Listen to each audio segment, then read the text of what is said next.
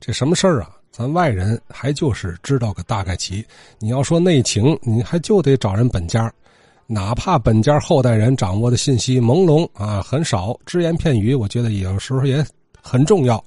刚才这不是听了一家，呃，这个本家啊，呃，文记的齐家后代，最后这还是一个本家本主，哎，一条龙包子铺的主家，哎，尤伯华先生和他的老母亲来电话了。呃，这个老老马的一条龙啊，现在我妈妈还在世了。他们家的妈妈，呃，我妈妈出生三二年，我妈妈十六岁就到一条龙。那你听我妈妈这个跟你说说几句吧。哎，刘老师。哎，您好。你好，我总听你们节目。我叫马金荣，金银的金，光荣的荣。哥哥是马金成，我爸叫马金山。四几年我父亲死的，六十多岁。他哪年在那儿干的呢？在那干的可有年头，那我还不知道，我还小了。我哥干的我知道，我哥接我爸爸的班儿，我也在那在柜台上待着，在家做柜的时候，我在柜台上待着。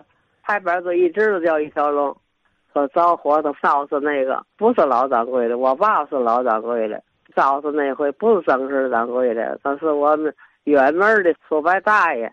这个这个包子铺字号就叫一条龙。哎，但我爸活着一直都叫一条龙。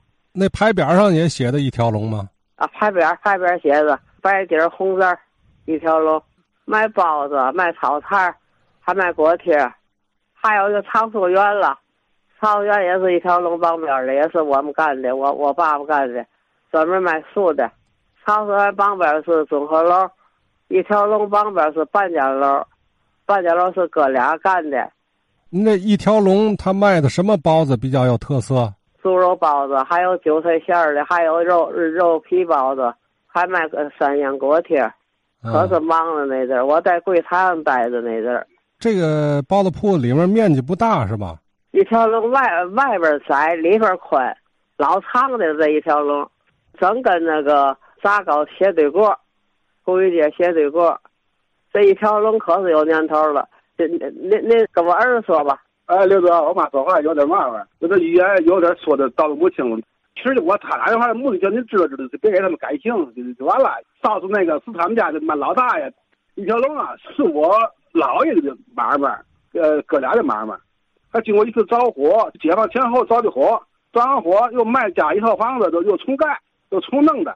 开业于什么年代啊？据我知道啊，是清代的名字，因为他三辈以上了。到我舅那第三辈了，我姥爷叫马启山，那是四几年就死了。从我姥爷上辈开始干的，这挺早的买卖，就叫一直叫一条龙。他是根据这店铺的样子给起的名字吗？哎，对了，你说你说对对了，就是根据他的门脸就只有一个门脸就是一个门脸的空间，后边长，就吃这么起一条龙。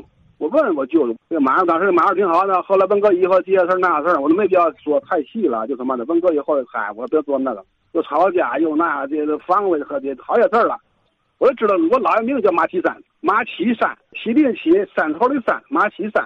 这是您姥爷，他等于算第二代了。啊，对对对，他算第二代了。我姥爷死以后，我舅舅就当时在簋街那块跟狗子一平起平坐。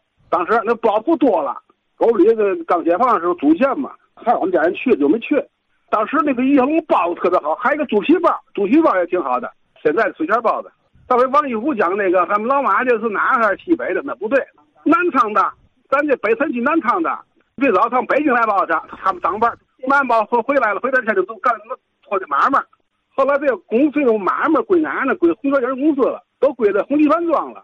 在八几年啊，在兴了，叫我舅，那我舅还活着，叫我舅去当经理，在那组织过，那是红桥影视公司干的。后来那一点点的，到九姐就黄了。